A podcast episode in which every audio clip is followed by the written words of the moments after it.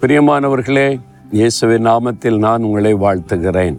ஒரு அழகான அருமையான இடம். கடற்கரை ஒட்டி இருக்கிற ஒரு அழகான கோட்டையை பார்க்குறீங்கல்ல? இந்த கோட்டை எப்போ கட்டப்பட்ட தெரியுமா? கிபி ஆயிரத்தி அறுநூற்றி இருபதில்.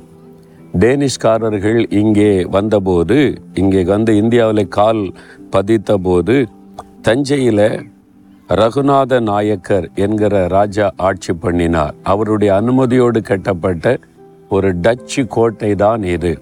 இதில் கீழ்ப்பகுதியில் அதாவது குடோன் அப்புறம் வந்து வீரர்கள் ஓய்வெடுக்கிற இடம் சிறைச்சாலை வைத்திருந்திருக்கிறாங்க.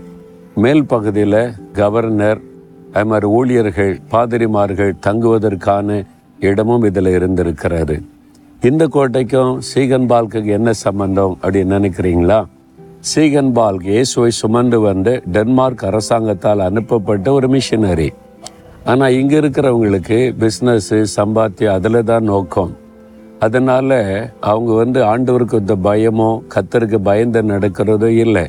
சீகன்பால்க் மிஷினரி இந்த மாதிரி காரியத்தெல்லாம் கண்டித்து நல்ல போதகம் பண்ணினதுனால அவங்களுக்கு பொறுக்கவில்லை.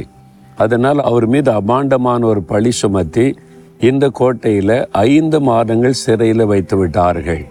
சீகன்பால்க்கு மிஷினரி இந்த கோட்டையில் ஐந்து மாதம் சிறை வைக்கப்பட்ட போது தமிழ் மொழியில் வேத புஸ்தகத்தை மொழிபெயர்க்கிற அந்த வேலையை தொடர்ந்து செய்திருக்கிறார். அதனால் இது சரித்திர முக்கியத்துவம் வாய்ந்த ஒரு கோட்டை சரியா? இன்றைக்கு ஆண்டவர் உங்களுக்கு என்ன வசனம் வைத்திருக்கிறார்? யாத்திராகமும் பதினான்காம் அதிகார பதினான்காம் வசனம். கத்தர் உங்களுக்காக யுத்தம் பண்ணுவார். நீங்கள் சும்மா இருப்பீர்கள். ஏதோ ஒரு யுத்தம் ஏதோ ஒரு போராட்டம் உங்கள் வாழ்க்கையில் வந்து மோதுது இல்லை? உங்களுடைய குடும்பம் உங்களுடைய பிஸ்னஸ் உங்களுடைய ஊழியம் அல்லது உங்களுடைய வேலை ஏதோ ஒரு காரியத்தில் ஒரு யுத்தம் மோதுது. என்ன பண்ணுறதுன்னு தெரியல. மோதுவது நம்மோட பலசாலியாக இருக்கிறாங்க பெரும் கூட்டமாக இருக்கிறாங்க. இவங்களை எப்படி நம்ம ஜெயிக்க முடியும்? அவ்வளோதான் அப்படின்னு நினைக்கிறீங்களா? ஒரு பெரிய கூட்டம் இராணுவமே வந்து எகிப்தின் இராணுவமே வந்து இஸ்ரேல் மக்களை அடிமைப்படுத்த வந்தார் அப்புறம் ஆண்டவர் வாக்கு கொடுத்தார் கத்தர் உங்களுக்காக யுத்தம் பண்ணுவார்.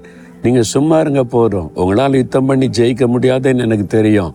நான் யுத்தம் பண்ணுற அமைதியாக இருங்கன்னு சொல்லி தேவன் யுத்தம் பண்ணி அந்த இராணுவத்தை அழித்து போட்டு தன்னுடைய ஜனத்தை பாதுகாத்தார்.